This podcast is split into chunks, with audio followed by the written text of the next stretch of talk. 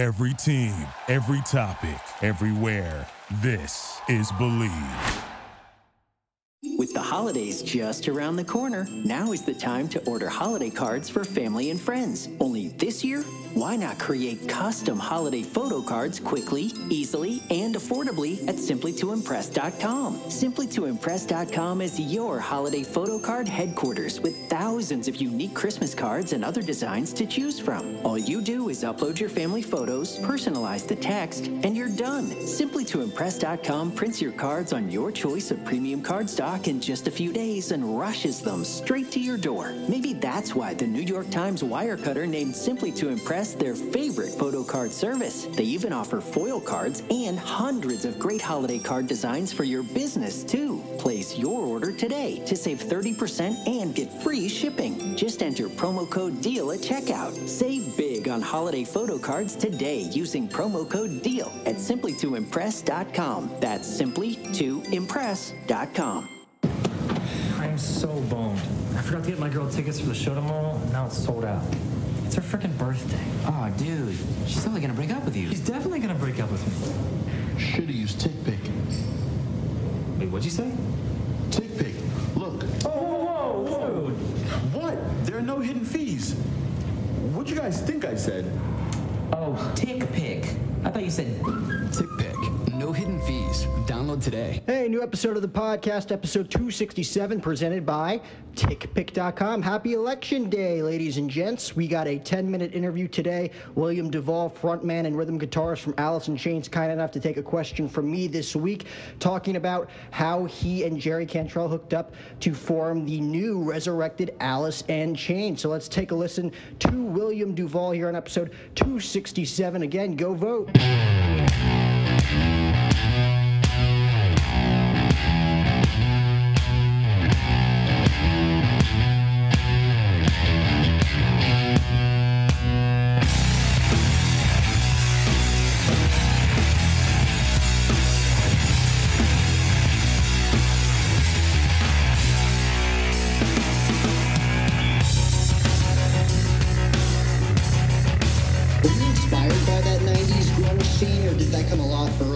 Because I know you started in the, in the early 80s. And how does that all culminate, you know, 30 odd years later, you and Jerry Cantrell hooking up and kind of resurrecting Alice in Chains? Uh, my involvement in punk and hardcore actually uh, predated the grunge scene by a number of years. Uh, I started in, in 1982, um, having moved from my hometown of Washington, D.C. to Atlanta um, when I was 14. And, um, and it's funny because I, I had just found out, or was beginning to find out, about the amazing hardcore scene in Washington D.C. with you know Dischord Records and all the great bands there, right as I was leaving. So then I moved to Atlanta, where there was essentially nothing going on, and uh, you know uh, was kind of left to carve something out of nothing. Um, and uh, so my first band was called AVOC, that stood for Awareness Void of Chaos. Yes, genius, I know. Um, and, uh, then that band broke up the following year, and so in 1983, I started a band called Neon Christ. And uh, that band kind of achieved some level of notoriety in the in the scene at that time, and um, you know, and and and the cool thing about that period was you got to know your heroes too. So you know, there there was no real separation between uh, artist and audience, and so you know, uh, I could meet and get to know Jello Biafra from the Dead, the Dead Kennedys and and Black Flag and uh, you know DRI and many many more. I mean, virtually any band that that we liked almost we we either played with or got to know in some capacity back in the early '80s, and so um, and the great thing about that is that a lot of those guys were, were older because you know I was just 15 when I started Neon Christ, and and you know our drummer was a year or two younger than I, so we were really kids. But you know guys like Greg Ginn and Chuck Dukowski from Black Flag or Jello Biafra from the Dead Kennedys, they were they were grown ups to us, and and they were not only involved in their bands, but they were also running the record labels that put out their band's records. And they were also really involved in establishing the, the live touring network across the country for that kind of music. Because again, you know, hardcore punk in the early 80s was. Uh, you know, it was it was it was hated. I mean, just being associated with it was you know dangerous in a lot of places. So those guys really helped pave the way on a lot of levels. And being a kid, getting to watch those guys work was extremely eye opening. And the thing I learned was that you know you can't uh, sit around waiting to be discovered uh, for anything you want to do. If you want to do it, you get up and do it you know. So even though we couldn't, you know, my drummer and I couldn't legally drive a car yet, we were like, we're, we're going to put out a record, and we're going to try to tour the East Coast, um, and we made those things happen as kids because of what we learned um, from from uh, from the scene and from the the older guys in the scene that we admired. Um, and I brought that philosophy and that work ethic to my work as an adult. Um, and so, you know, fast forward from the early 80s to the end of the century, 1999, and I formed a band called Comes with the Fall. And um, I immediately knew that I was going to put out Comes with the Falls records on my label, DVL Recordings.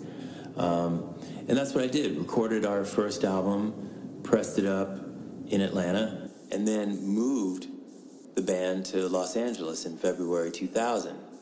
And one of the first people that we met after moving to LA was Jerry Cantrell because he got turned on to our first album by a mutual friend and he was a huge fan of it. And so he started hanging out with us every day and you know, he would he would always come to our gigs whenever we were playing around Hollywood and he would even jump on stage and play with us. He learned a couple of songs off of our record.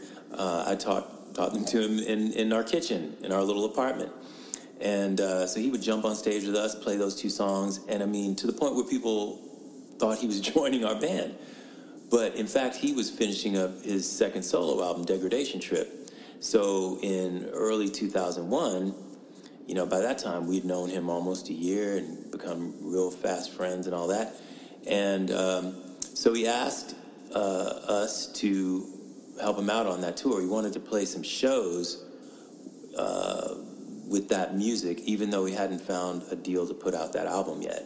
So we went out for all of 2001, being the opening act and also his backing band. So we got to go on stage as Comes with the Fall, do our thing, come off stage, run to the merch table real quick, sell as many records as we could, meet and greet people, sign autographs, whatever, then run backstage, towel off, and then jump right back on stage with Cantrell, do his whole set with him, which included some Alice songs, naturally, which I had to sing, um, you know, the, the Layne parts for.